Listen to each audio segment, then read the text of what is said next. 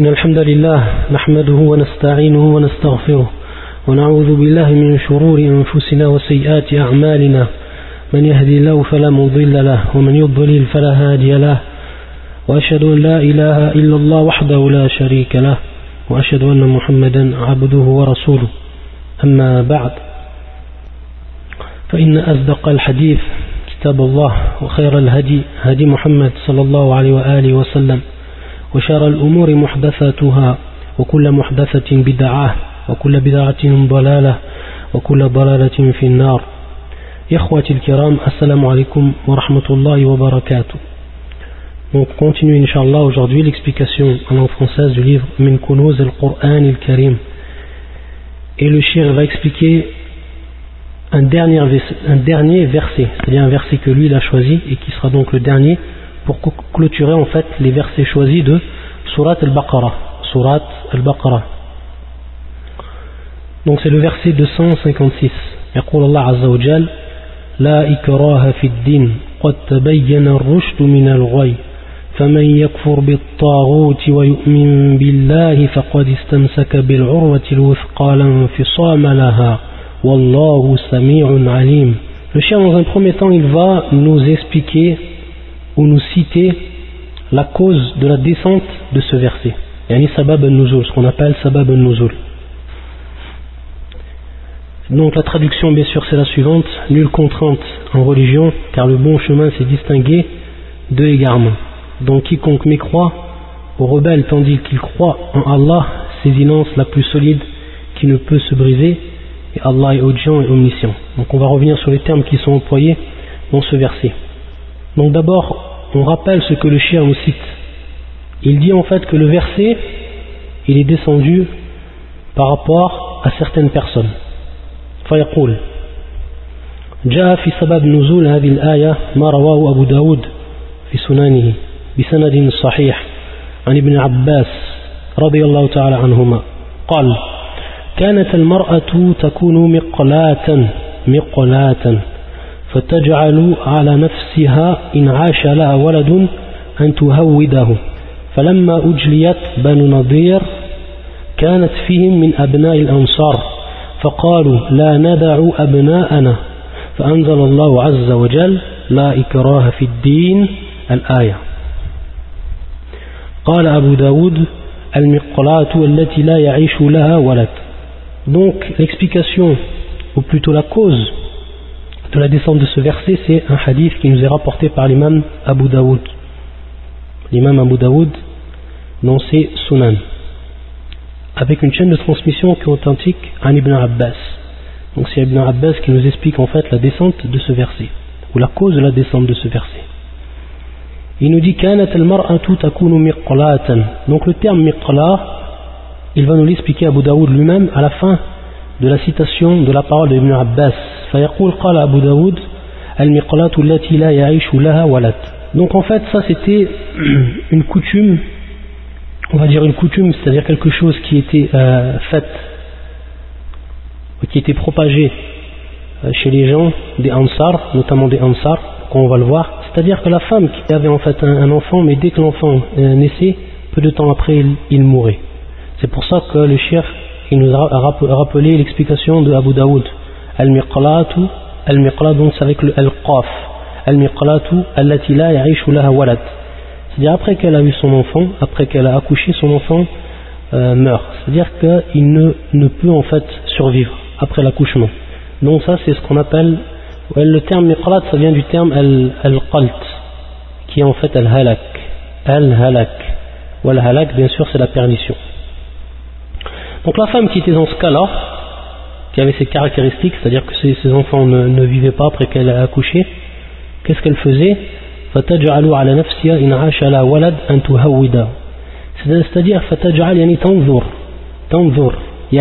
elle fait un vœu, elle faisait un vœu. Et c'était quoi ce vœu en fait? Elle disait que si son enfant vivait, alors elle le rendrait juif. Elle le rendrait juif. Elle le ferait rentrer en fait dans la religion euh, des juifs.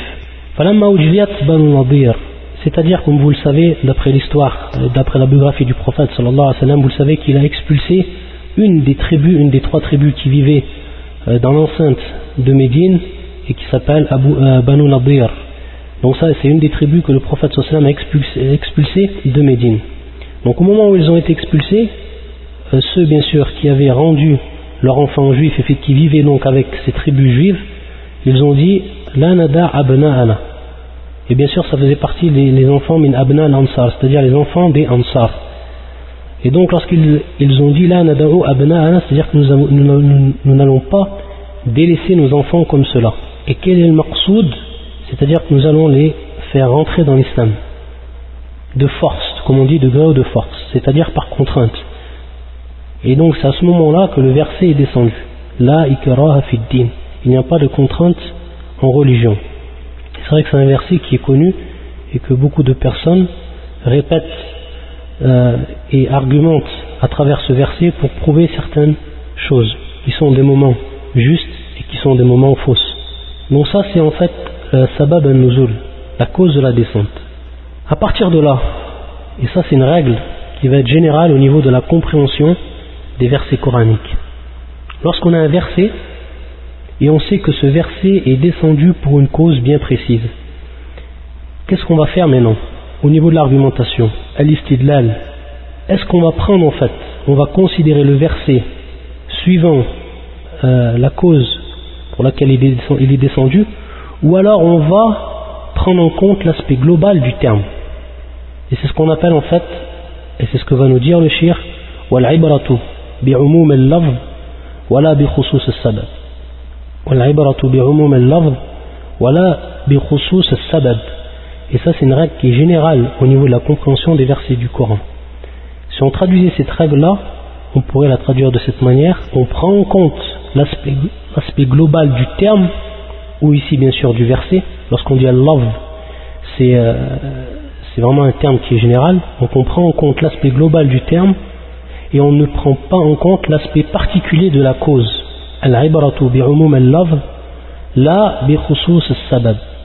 On prend en compte l'aspect global du terme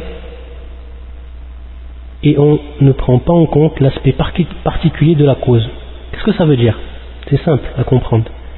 Est-ce que maintenant, lorsqu'on a un verset, et ce verset-là on sait qu'il est descendu pour une cause bien précise, est-ce qu'on va euh, comprendre ce verset simplement par rapport à la cause où il est descendu, ou alors on va appliquer ce verset et comprendre ce verset de façon bien plus générale, c'est-à-dire pour la cause euh, pour laquelle il est descendu et pour autre chose également, c'est-à-dire pour d'autres causes qui vont être bien sûr euh, similaires de près ou de loin, par rapport bien sûr à la cause. Donc c'est ça. C'est-à-dire maintenant, si on prend l'exemple, la ikra fi din, il n'y a pas de contrainte en religion, nulle contrainte en religion. Est-ce que ça veut dire que cette contrainte-là, c'est simplement dans le cas qui est advenu du temps du prophète sallallahu alayhi wa sallam, lorsque les gens des Ansar, qui avaient rendu leur enfant juif par rapport bien sûr aux vœux qu'ils avaient fait, comme on l'a expliqué, est-ce que ce verset-là, on l'applique simplement dans ce cas-là, et le cas bien sûr qui sera identique à celui-là, ou alors que c'est un, euh, ou alors on prend en compte l'aspect général du terme et donc on va appliquer ce verset à d'autres, euh, bien sûr à d'autres domaines, c'est-à-dire dans un domaine qui va être beaucoup plus large que euh, cette cause-là, qui est bien sûr particulière, est restreinte.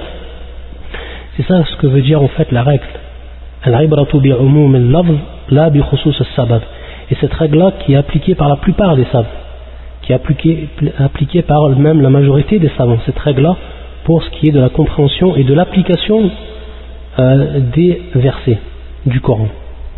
Et il nous dit le shir kama ibn Kathir fi tafsirihi c'est-à-dire que c'est l'avis également de Ibn Kathir et il nous dit le shir donc المعنى أن الأفراد من الكفار لا يكرهون على الدخول في l'islam donc on voit maintenant que le shir il va appliquer cette règle là il va prendre tout simplement l'aspect général de la signification du verset il va l'appliquer à un domaine qui est donc euh, vaste. C'est-à-dire, quel est le résultat ici de, l'application de cette règle-là pour le verset Il va nous dire que la signification du verset, c'est que chaque non-musulman, yani chaque euh, personne qui fait partie des non-musulmans, on ne peut le contraindre à rentrer dans l'islam. Ça veut dire, c'est ça en fait, ici l'application de la compréhension du verset. C'est-à-dire on comprend le verset de cette façon-là, de façon générale. Donc ça concerne tous les non-musulmans. Tous les non-musulmans. Et pas non seulement le cas dans lequel où est descendu le verset, pour lequel est descendu le verset. Donc j'espère que c'est compris par rapport à la règle, l'application de la règle et le, le cas ici.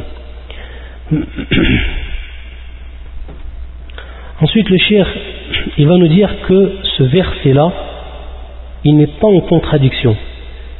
Il n'est pas en contradiction avec quoi? Avec les autres versets qui sont venus pour mettre en évidence qu'il nous était obligé de combattre euh, les mécréants et les al-munafiqin, c'est-à-dire les, les hypocrites.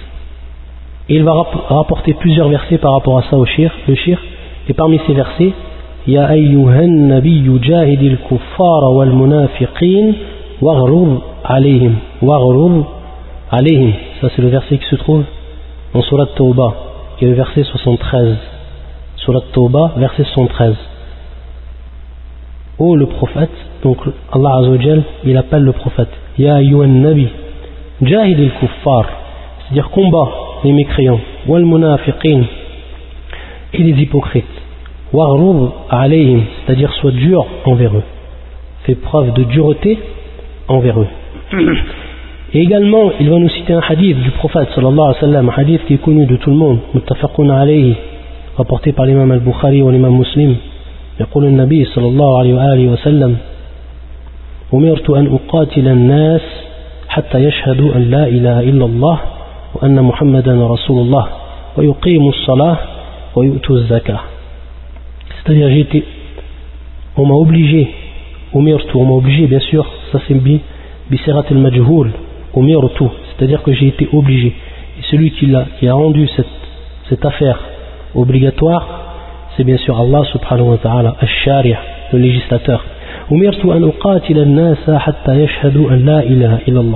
Été donc obligé de combattre les gens jusqu'à qu'ils témoignent, donc les gens de, façon générale, jusqu'à qu'il témoigne qu'il n'y a pas d'autre divinité méritant l'adoration si ce n'est Allah et que Mohammed est le messager d'Allah et qu'ils accomplissent la prière et qu'ils donnent la zakat, qu'ils donnent l'impôt rituel. Donc en fait il n'y a pas euh, de contradiction avec ces versets et le verset précédent, c'est-à-dire la ikara afiddin. Et pourquoi cela?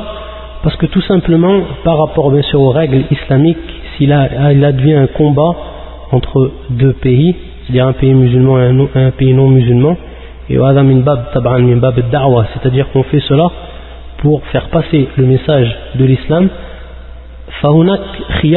c'est-à-dire que les gens ont le, choix.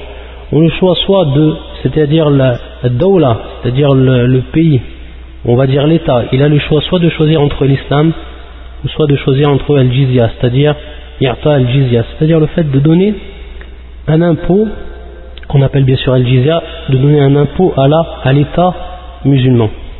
Ou alors, bien sûr, s'ils ne choisissent pas entre ces, ces deux, alors al-qital, c'est-à-dire le combat. Donc on voit ici qu'il y a en fait riyar, c'est-à-dire il y a un choix, et qu'on ne peut à ce moment-là contraindre quelqu'un à rentrer dans l'islam. On ne peut contraindre quelqu'un à rentrer dans l'islam. On va lui laisser en fait le choix, qu'il reste par rapport à sa religion, qu'il reste par rapport à son din, mais à condition bien sûr qu'il paye l'impôt qui est connu au niveau de l'islam et qu'on appelle la jizya et qui est connu bien sûr fil ahkam al c'est-à-dire les règles de la religion et les règles de la législation et c'est pour ça qu'il va rapporter en fait l'explication de Ibn Kathir dans le, tafsir, le tafsir de ce verset يقول تعالى لا إكراه في الدين أي لا تكره أحدا على الدخول في الدين الإسلام c'est-à-dire qu'on ne peut contraindre quelqu'un à rentrer dans la religion de l'islam فإنه بين واضح جلي دلائله وبرائنه c'est-à-dire que la religion qui est cette religion, la religion de l'islam qui est une religion de vérité c'est une religion qui est claire quant à son dogme quant à, ses, quant à sa croyance quant à sa quant à ses règles, quant à ses euh, c'est-à-dire à ses lois. C'est une religion qui est claire et qui met en évidence que c'est une religion qui est en fait en harmonie totale avec la nature humaine et que c'est la religion de la vérité. Donc c'est quelque chose qui est clair. Le Coran il est descendu, le prophète il été envoyé et cette religion a été expliquée aux gens. Donc à partir de là, il n'y a pas en fait lieu de contraindre quelqu'un à rentrer dans la religion. Dans un premier temps parce que ça ne servirait à rien du tout. Ça ne servirait à rien du tout. C'est pour ça qu'il dit Ibn Kathir لا يحتاج إلى أن يكره أحد على الدخول فيه بل من هداه الله للإسلام وشرح صدره ونور بصيرته دخل فيه على بينة ومن أعمى, ومن أعمى الله قلبه وختم على سمعه وبصره فإنه لا يفيد الدخول في الدين مكرها مقصورا مقصورا donc en fait il nous dit tout simplement Ibn, al-Qayyim, euh, Ibn Kathir ta'ala qu'en fait on n'a pas besoin en fait on n'a pas besoin à la base de, de contraindre quelqu'un à entrer dans la religion tout simplement parce que celui dont Allah Azzawajal il guide et il lui ouvre il lui élargit sa poitrine à l'islam et il illumine sa compréhension, c'est-à-dire sa vision de la religion, c'est-à-dire il va rentrer avec conviction dans, cette religion, il va rentrer avec preuve, avec preuve à l'appui. Par contre, celui dont Allah Azzawajal lui a scellé son cœur, lui a scellé sa vision, euh, lui a scellé son, son oui, alors cette personne-là, là yufidu c'est-à-dire que ça lui sera ce ne sera pas profitable qu'il rentre dans la religion de manière contrainte, qu'il soit en fait contraint à cela. Ça ne profitera en rien du tout. Pourquoi? Parce que la personne, bien sûr, elle, sera jugée devant Allah Azzawajal suivant ce qu'elle croit, suivant sa croyance. Donc une personne qu'on obligeait à rentrer dans l'islam et qui ferait semblant d'être musulman, ça ne servira à rien le jour du jugement. Donc ça n'aurait aucun résultat. Et, en plus, par rapport à notre croyance, on sait bien que, d'après ce qu'on a cité maintenant de la parole de Ibn Kathir, que al-hidayatu tawfiqiyya, c'est-à-dire que la guidance, que la guidance est une guidance qui est propre ou qui, est, euh, qui appartient à Allah, qui appartient à Allah, c'est-à-dire c'est Allah qui guide les gens sur l'islam, et c'est Allah qui égare les gens de l'islam. Donc on ne peut, nous en fait, contraindre quelqu'un à l'islam ça serait aller en l'encontre en fait de ce hukm, de cette loi-là, qui est une loi en fait universelle. Et donc, à partir de là, si Allah Azzawajal veut guider quelqu'un, il va lui ouvrir son cœur et le rentrera de lui-même dans la religion. Et celui qui ne, qui ne veut pas guider Allah Azzawajal, jamais tu ne pourras le guider. Jamais tu ne pourras le guider. Jamais tu ne pourras être euh, la cause de, de son islam. Donc c'est quelque chose qui est clair. Et c'est en fait ma'na. Et c'est en fait la signification de ce verset-là. La ikra din. Donc on voit ici, d'après l'explication qui nous a été donnée, qu'on a pris en fait bi'umum al c'est-à-dire qu'on a pris, on a pris en compte l'aspect global du terme, et non l'aspect bien sûr particulier de la cause comme cela a été cité. Et cela en fait pour euh, les autres aussi versets. Donc c'est une règle qui est générale. Pour ce verset-là et d'autres versets. Et donc également à travers ce verset, on s'aperçoit euh, une adl l'islam, c'est-à-dire de la justice de la religion, de la justice de l'islam. C'est-à-dire que jamais on ne pourra être, être injuste envers quelqu'un en le contraignant à, rentrer dans une religion dont il n'a pas en fait euh, la conviction ou dont il ne croit pas. Ça, on ne peut pas. Et donc ça fait bien sûr partie de la l'adl. Et même le fait qu'il euh, y a la demande de jizya, al-jizya, c'est-à-dire ce qu'on appelle bien sûr, c'est un impôt qui est bien précis, comme on a dit, qui est demandé qui est demandé à l'État et que donc al-afrad, c'est-à-dire chaque, chaque composante de l'État va donner, c'est-à-dire parmi les, gens de façon générale vont donner cet impôt, cet impôt-là, bien sûr, il va être donné à l'État musulman. Donc c'est tout simplement un impôt, mais en, en, échange de cela, en échange de cela, bien sûr, euh, le gouvernement musulman va assurer la sécurité de ces gens-là va assurer la sécurité de ces gens-là. Donc en fait, bien sûr, on a muqabil, c'est-à-dire il y a bien sûr un, échange entre bien et quoi? Entre bien et, et, euh, et service. Et c'est pour ça que, comme, cela est connu du temps de Omar ibn al-Khattab, il y avait en fait un juif qui a donc payé la, la jizya du temps de Omar ibn al-Khattab. Il a payé la jizya lorsqu'il était jeune et arrivé à un certain âge, il ne pouvait plus payer la jizya. Pourquoi? Parce qu'il n'avait plus en fait de, source. Il n'avait plus de source. Donc qu'est-ce qui s'est passé? Il, il, avait rencontré Omar ibn al-Khattab, ce juif, il lui avait dit, il a dit, du temps que j'étais jeune, en fait, je vous ai donné la jizya. Et maintenant que je ne suis plus jeune et je suis devenu vieux, je n'ai plus la capacité de donner la, la je n'ai plus en fait de source. je n'ai plus de revenus. Et en fait, Ibn euh, Omar ibn al-Khattab, qu'est-ce qu'il a fait à ce moment-là? Il a fait donc bien sûr enlever l'obligation de payer cet impôt-là, et en plus de cela, il lui a donné, il a donné à cette personne-là, à ce juif, il lui a donné en fait, euh, comme on pourrait dire de nos jours, comme une retraite, c'est-à-dire min bayt al-mal al-muslimin, c'est-à-dire qu'il a pris de la, euh, de la caisse générale des musulmans, hein, il, a, il, il, a pris de cet argent-là, il lui a donné en fait pour, euh, qu'il euh, subvienne à ses besoins. Donc on voit en fait que l'islam par rapport à ça, c'est la al-adl c'est-à-dire la justice, la justice dans chaque chose, même avec le mu'amala ma'al kafir, c'est-à-dire jusqu'à la relation qu'il y a avec, avec, avec le non-musulman. Et ensuite, bien sûr, la suite du verset, on avait dit La ikra din, qad tabayyana ar-rushdu min al-ghay. Qad al-ghay. C'est-à-dire le bon chemin s'est distingué de l'égarement. Donc à partir de là, il n'y a plus en fait, on va dire qu'il n'y a plus pour la personne qui ne, qui ne va pas croire, on ne peut plus rien faire pour elle. C'est-à-dire que le bon chemin, il s'est distingué. Elle n'a pas voulu croire, elle ne croira jamais, quoi qu'on fasse. Donc c'est également la compréhension du verset, de la suite du verset, et c'est ce que nous a informé Ibn Kathir à travers euh, l'explication concise qu'il a donnée. Ensuite, يقول الله عز وجل dans la suite de ce verset فمن يكفر بالطاغوت ويؤمن بالله فقد استمسك بالعروة الوثقى لا انفصام لها à partir de là il va nous expliquer le shir que dans un premier temps l'explication de ce verset فمن يكفر بالطاغوت ويؤمن بالله c'est ici marna la ilaha illallah marna la ilaha illallah il n'y a pas en fait d'adoration ou qu'il n'y a pas d'être adoré méritant l'adoration si ce n'est Allah Azza wa Et donc ici on a un nafi, fama yakfur bit nafi, c'est-à-dire c'est une négation. Wa yu'min billah, wa yu'min billah, et ça c'est bien sûr une affirmation. Et donc on voit que les deux conditions sont réunies, et sont les deux conditions de la ilaha illallah. C'est-à-dire se détacher et délaisser tout ce qui est adoré en dehors d'Allah subhanahu wa ta'ala, toute adoration, tout être adoré, quoi qu'il soit, et ensuite croire en Allah croire en lui et l'adorer, l'adorer comme il se doit. Donc, فمن يكفر بالطاغوت ويؤمن بالله فقد استمسك بالعروة الوثقى لا انفصام لها بالنسبة العروة الوثقى ce terme là il est venu ou il a été expliqué par plusieurs tafsirs c'est-à-dire par plusieurs explications par les salafs certains ont dit en fait que c'est tout simplement l'islam al-urwa al-wuthqa l'islam d'autres ont dit c'est al-iman la foi et d'autres ont dit la ilaha illallah et d'autres ont dit al-Qur'an c'est-à-dire le Coran d'autres ont dit al-hubbu fillah ou al-burdu fillah c'est-à-dire l'amour en Allah azawajal et le fait de détester en Allah subhanahu wa ta'ala.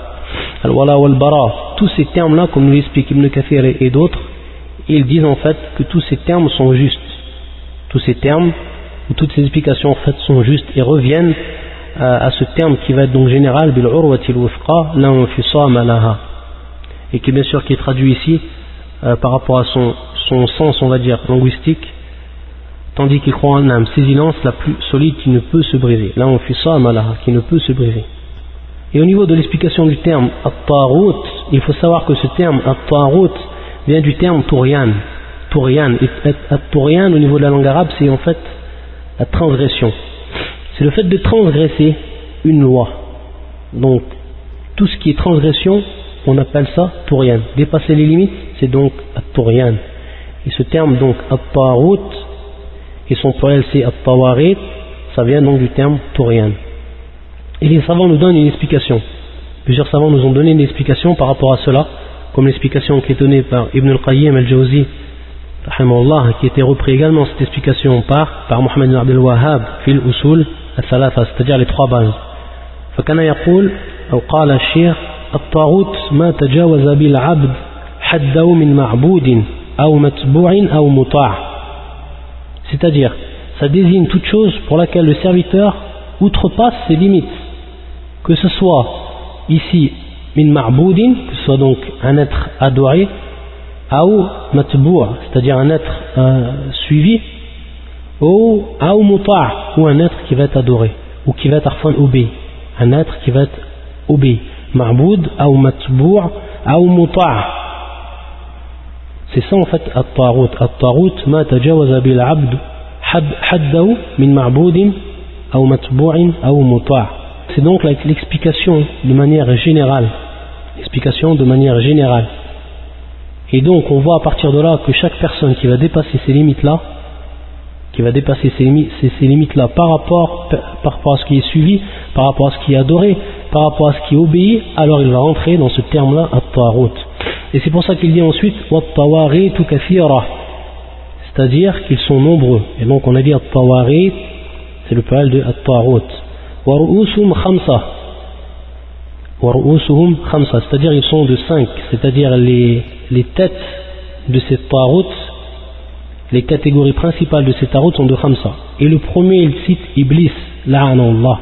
Iblis, le diable lui-même, qui fait partie des plus grands tarout, et qui est le plus grand des tawarit, Iblis, la'anatullah alayh.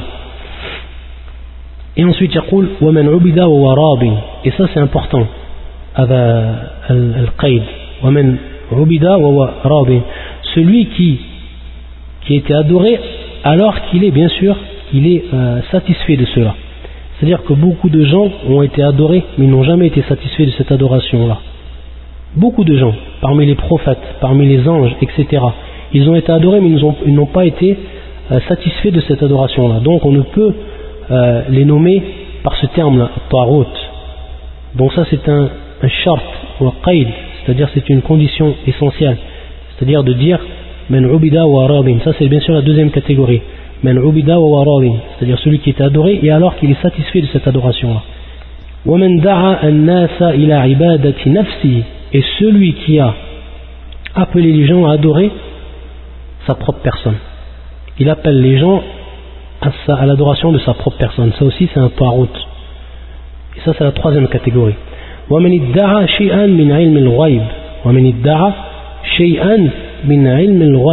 Celui qui, euh, qui va en fait prétendre connaître la science de l'invisible. Et bien sûr ici, ilm al ça veut bien sûr l'ilm al-mutlaq comme on l'a déjà expliqué dans les cours précédents في التفسير العلم المطلق هذا هو المقصود هنا c'est-à-dire la science dont seul Allah Azzawajal connaît et qu'il n'a pas euh, fait connaître à ses serviteurs. هذا هو العلم من علم الغيب هذا هو المقصود ومن ادعى شيئا من علم الغيب من علم الغيب c'est-à-dire celui donc qui prétend une chose de l'invisible, de la science de l'invisible. Et en fait, le dernier, ça donc c'est le quatrième et le cinquième, celui qui gouverne avec une loi autre que celle d'Allah.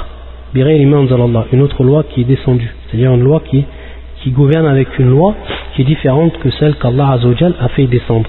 Et bien sûr, également ici, euh, Qaid Muhim, c'est-à-dire Muhim, c'est-à-dire que celui qui va être nommé ensuite Tarut, ici c'est bien sûr Tarut, ça va être bien sûr celui qui Yakfur, Yakfur Billah, que ce soit par rapport à Iblis, que ce soit celui qui a été satisfait qu'on l'ait adoré, que ce, soit, que ce soit celui qui a donné ou qui a appelé les gens à l'adoration de sa propre personne, ou celui qui a euh, c'est-à-dire celui qui prétend connaître la science de l'invisible, celui qui, comprend, qui prétend connaître en fait l'invisible, et ensuite donc le dernier, hakama bien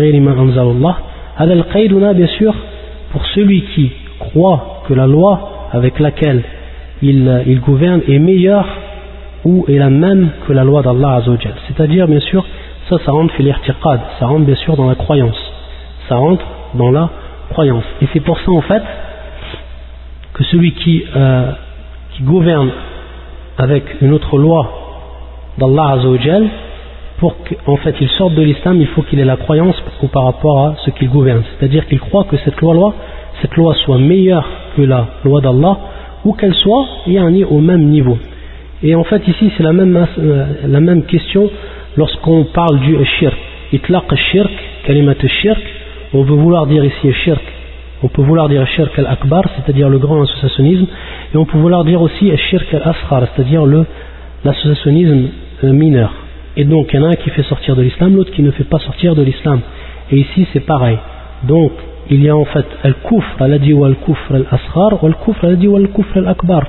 C'est-à-dire, la mécréance qui fait sortir de l'islam et la mécréance mineure qui ne fait pas sortir de l'islam. Donc c'est pareil pour ce qui est de cette question-là, yani al-hukm lima anzalallah, et comme l'ont mis bien sûr en évidence les savants, les savants de la, de la sunna et du consensus. Donc voilà pour ce qui est de ce verset-là. Et ensuite le shir, rahimahullah, il va expliquer où il va rentrer maintenant dans certains versets, donc des versets qui sont choisis de Surat Ali Imran. Donc on avait dit que ce verset-là c'était le dernier verset de, de Surat Al-Baqarah. Bien sûr les versets choisis. Et maintenant il passe le shir à Surat Ali Imran. Le verset qu'il a choisi, le shir, c'est le suivant. C'est le verset 31. يقول الله عز وجل قل إن كنتم تحبون الله فاتبعوني يحببكم الله ويغفر لكم ذنوبكم والله غفور رحيم Dis, قل si vous aimez vraiment Allah, suivez-moi. Allah vous aimera alors et vous pardonnera vos péchés. Allah est pardonneur et miséricordieux. يقول الشيخ en introduction يقول المحبة الصادقة لله ورسوله صلى الله عليه وآله وسلم سبب سبب كل خير وسعادة في الدنيا والآخرة si déjà la personne elle comprend cette phrase là et elle l'applique avec certitude alors c'est un grand bien pour elle il dit le shir que l'amour al-mahabba as-sadiqa l'amour sincère que l'on a envers Allah et son prophète est la cause de tous les biens et de tous les bonheurs dans cette vie d'ici-bas et dans l'au-delà. Et c'est pour ça que le prophète sallallahu nous a informé dans un verset, dans un hadith arfwan, que celui qui goûtera réellement al-iman, c'est celui dont trois choses seront, euh, seront regroupées en lui.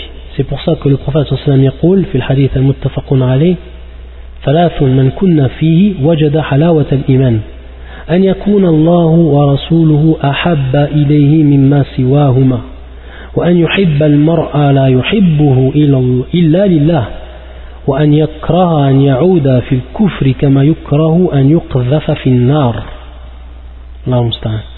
Le prophète sallam il nous dit que trois, trois choses, Salafoun il y a trois choses. Si elles sont présentes chez une personne, alors il va goûter halawat al-iman. Pourquoi? Parce que l'iman, la euh, halawa. C'est-à-dire que la foi, elle a un goût. Donc cette personne va goûter à la foi. Elle va ressentir le goût de la foi, subhanallah. Donc la première chose qui nous a cité le prophète sallallahu alayhi wa sallam, Ça c'est la première chose. Si, cette première chose n'est pas concrétisée, alors il ne faudra jamais penser à goûter à la foi, de ressentir le goût de la foi, le bon goût de cette foi, le goût magnifique de cette foi.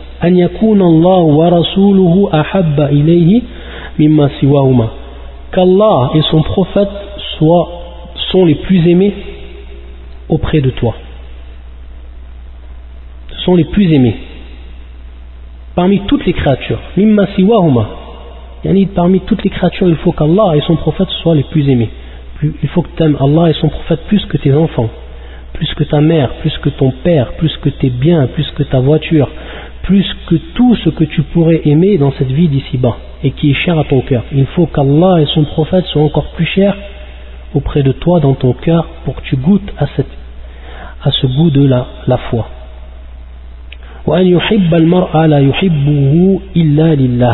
Et ça, bien sûr, c'est en conséquence. C'est-à-dire que euh, que tu, lorsque tu aimes une personne, il faut que tu l'aimes uniquement pour Allah Azzawajal. C'est-à-dire tu, tu ne peux aimer une personne si ce n'est pas pour Allah. C'est-à-dire aimer par exemple quelqu'un qui euh, qui a dévié de la voie. Aimer une personne qui est perverse. Comment peux-tu l'aimer alors que cette personne-là n'a pas suivi la voie d'Allah Azzawajal Tu ne peux l'aimer en fait pour Allah. Tu vas aimer pour Allah Azzawajal le véritable croyant ceux qui ont véritablement cru en Allah subhanahu wa ta'ala, qu'ils ont appliqué la sunna du prophète sallallahu Cette personne-là, si tu l'aimes par rapport euh, à, sa, conformité à la religion, à sa conformité à la sunna du prophète sallallahu alors sache que cette personne-là, tu l'as aimé pour Allah. Et à ce moment-là, tu vas goûter, Inch'Allah, la douceur de la foi. Et ensuite, le troisième, c'est-à-dire que tu détestes, il faut que tu détestes, vraiment détester, revenir à la mécréance, comme tu détesterais qu'on te jette dans le feu. Est-ce que tu aimerais qu'on te jette dans le feu? Tu vas le détester, vraiment détester euh, de la plus forte euh, des manières. De même, il faut que tu détestes te retourner dans la mécréance. Et, lorsque ces trois choses sont réunies en toi, alors Inch'Allah tu vas goûter la douceur de la foi, tu vas goûter réellement le vrai goût de l'iman. Sinon, tu ne pourras goûter le, la douceur de, de la foi si tu n'as pas réuni ces trois choses. Et en fait, le verset, comme on le voit, قُلْ إِن كُنْتُمْ تُحِبُّونَ اللَّهِ فَاتَّبِعُونِي Il nous dit le shir, وَمَحَبَّةُ اللَّهِ ورسولي لا تكون بمجرد الدعاوى وإنما تكون باتباع ما جاء به الرسول صلى الله عليه وسلم من الكتاب والسنة والدعوى لابد فيها من إقامة البينة كما أن الأمور الدنيوية لا تثبت بمجرد الدعوة بل لابد من إقامة البينة على ذلك فكذا محبة الله ورسوله. لابد لمدعيها أن يقيم البينة على ذلك. وذلك بأن يكون متبعا للرسول صلى الله عليه وسلم. ولهذا جاء عن بعض السلف تسمية هذه الآية بآية الامتحان والاختبار Le chien nous dit tout simplement que cette, cet amour que beaucoup de gens prétendent, il faut en fait qu'il y ait une preuve de cet amour-là. C'est pas simplement euh, prétendre, prétendre, avancer que l'on aime quelque chose, comme il va nous dire le chien. Par exemple, maintenant, si toi tu aimes une personne, si par exemple tu aimes ta femme, tu aimes ta femme, qu'est-ce qu'elle va attendre ta femme de toi? Elle va attendre que tu lui prouves que tu l'aimes. Il va falloir que tu prouves que tu l'aimes. Amma mujarrad al-kalam, c'est-à-dire simplement la parole, tu dis je t'aime, simplement par la parole, et à côté de ça, au niveau, de, au niveau des actes, c'est tout contraire à ce qui sort en fait de la bouche. C'est-à-dire ce n'est pas une preuve qui va être donnée de cet amour qui doit être sincère. Ici, le shir, il nous a donné un exemple qui est euh, plus général. Toute chose de façon générale toute chose de façon générale, il faut qu'il y ait une preuve. Il faut que tu prouves que vraiment tu aimes cette chose-là. Pas simplement par al-kalam. Si tu vas maintenant vers une personne, tu lui dis est-ce que tu aimes Allah et son prophète? Il va te dire bien sûr. Bien sûr j'aime Allah et son prophète. Ça c'est clair et net. Chaque personne, tu vas aller vers, vers lui, tu vas lui dire est-ce que tu aimes Allah et son prophète? Tu vas te dire bien sûr, naam. Ma fichek, j'ai pas de doute que j'aime Allah et son prophète. Ça c'est ce qu'on appelle da'wa. Ça c'est ce qu'on appelle en fait euh, prétendre, avancer que tu aimes Allah et son prophète. Mais maintenant, il faut que tu nous donnes la preuve de cela. Et comment cette preuve elle vient? Et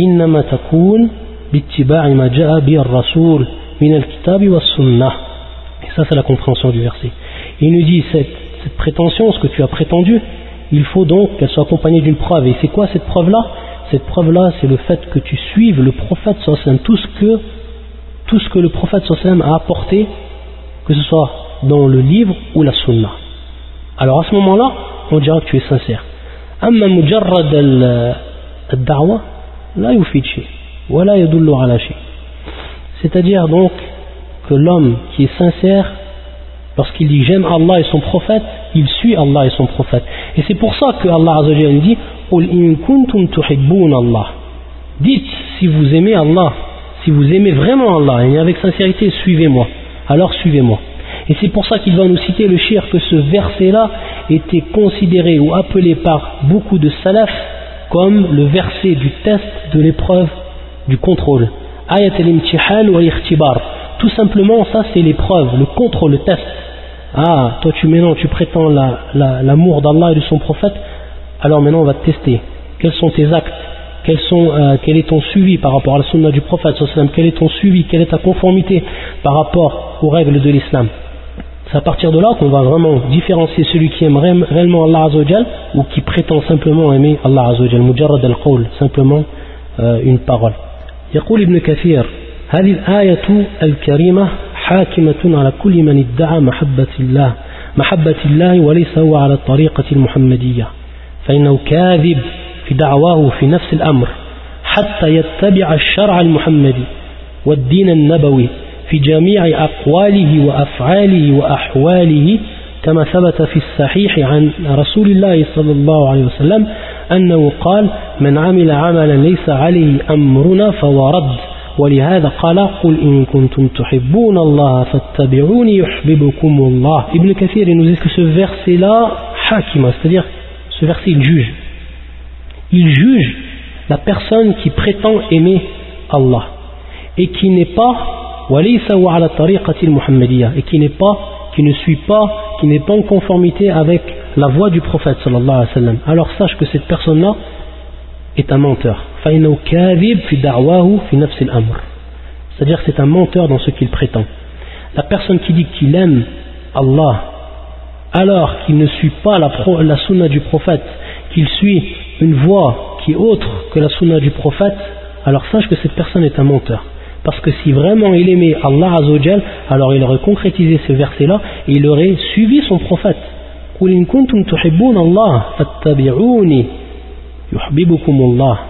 Et donc, tu ne seras réellement sincère dans le fait de dire j'aime Allah que lorsque tu suivras la sunna du prophète comme elle se doit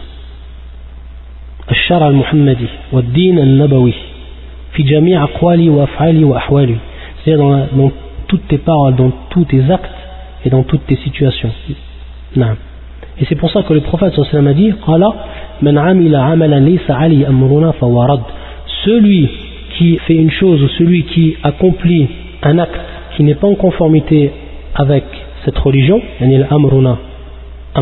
avec la religion c'est-à-dire qu'il est rejeté. Il est rejeté. Donc la personne qui vient avec une bid'a, ce qu'on appelle bien sûr ici le contraire de la sunna, ça va être ici la bid'a, c'est-à-dire l'innovation. La personne qui vient avec une innovation et qui n'a pas de preuve de ce qu'elle fait par rapport à son acte, alors sache que cette personne-là, lorsqu'elle dit moi j'aime Allah, sache qu'elle n'est pas sincère dans ce qu'elle dit. Pourquoi? Parce que si elle aurait été sincère, elle aurait suivi. Elle serait accrochée à la sunna du prophète sallallahu alayhi wa de toutes ses forces. Et également, il nous dit le shir, comme قال بعض العلماء والحكماء نعم ليس الشأن أن تحب إنما الشأن أن تحب c'est-à-dire, ce n'est pas l'important que tu, que tu aimes toi, mais l'important c'est que tu sois aimé. L'important c'est que tu sois aimé. C'est-à-dire, le plus important pour toi, c'est qu'Allah il t'aime. Toi, tu vas dire j'aime Allah. Tu vas t'efforcer à aimer Allah Tu vas t'efforcer à suivre la, la, sunna du prophète pour que tu reçoives cet amour de la part d'Allah subhanahu wa ta'ala. Mais le plus important pour toi dans tout ça, dans cette affaire-là, c'est que Allah lui il t'aime. Allah. Ça le plus important. Donc l'important ce n'est pas que tu aimes, mais le plus important c'est que tu sois aimé. Et c'est pour ça que euh, Al-Hassan al-Basri et d'autres parmi les salafs, ils disaient en fait que certaines personnes ont prétendu aimer Allah. Alors à ce moment-là, Allah Azzawajal les a éprouvés, les a testés lorsqu'il a descendu ce verset. Et ensuite le shir à partir de là, il va nous expliquer des actes qui sont contraires à la sunna et qui vont même euh, qui sont même dans beaucoup de cas et dans la plupart des cas qui rentrent dans le shirk, c'est-à-dire dans l'associationnisme. Et donc à ce moment-là, la personne qui va prétendre aimer Allah, qui va prétendre aimer le, prophète sallallahu alayhi wa et qui fait ces choses-là, alors c'est un menteur. Il va nous donner des exemples comme le fait euh, de se frotter au mur, au mur de, qui entoure en fait la le qabr, c'est-à-dire la tombe du prophète sallallahu alayhi wa comme font certaines personnes, comme on peut voir, min et on voit beaucoup de personnes qui, lorsqu'elles vont visiter la, mosquée du prophète, lorsqu'ils arrivent au moment, ils arrivent euh, devant la, tombe du prophète, on voit qu'ils commencent à se frotter avec les, euh, avec les murs, avec les murs donc qui, ont, qui entourent, qui protègent et qui entourent donc la tombe du prophète. Ils commencent à, se, à se frotter avec la croyance que cela va leur apporter en fait al-baraka. Et comme le chien va nous, l'expliquer, al-baraka, c'est en fait euh, euh, c'est-à-dire ce qui est en conformité avec la, la législation. C'est ça le baraka. C'est-à-dire que le baraka, tu peux la recevoir par rapport à un temps, la bénédiction, tu peux la recevoir par rapport à un temps, tu peux la recevoir par rapport à un lieu, tu peux la recevoir par rapport à des actes, mais ces actes-là, ils sont cités dans la religion. C'est-à-dire, toi, tu ne peux en fait dire que cela va t'apporter la bénédiction, le baraka, alors qu'il n'y a pas de preuve par rapport à cela. Et c'est ce que font en fait ici les gens, comme il, euh, le shir. Certaines personnes, dès qu'ils arrivent, même certaines il se frotte les, euh, mains jusqu'à les, portes en fait de, la mosquée. Peut-être cette porte-là elle était fabriquée en Chine, hein, c'est des, des, des Chinois qui l'ont fabriquée, et toi tu es en train, de, euh, train de, te frotter après cette porte-là, en croyant que cela va t'apporter al-baraka, Allah al-musta'an. À la kulli hal, il n'est pas permis de faire cela. Et cela donc va être contraire à la sunna du prophète sallallahu et donc à partir de là tu ne peux tu ne peux en fait concrétiser cet amour. La yajuz, yaqul l'imam la yajuz an yutaf bi qabri sallallahu alayhi wa sallam. Il n'est pas permis que l'on tourne autour de la qabr, autour de la tombe du prophète.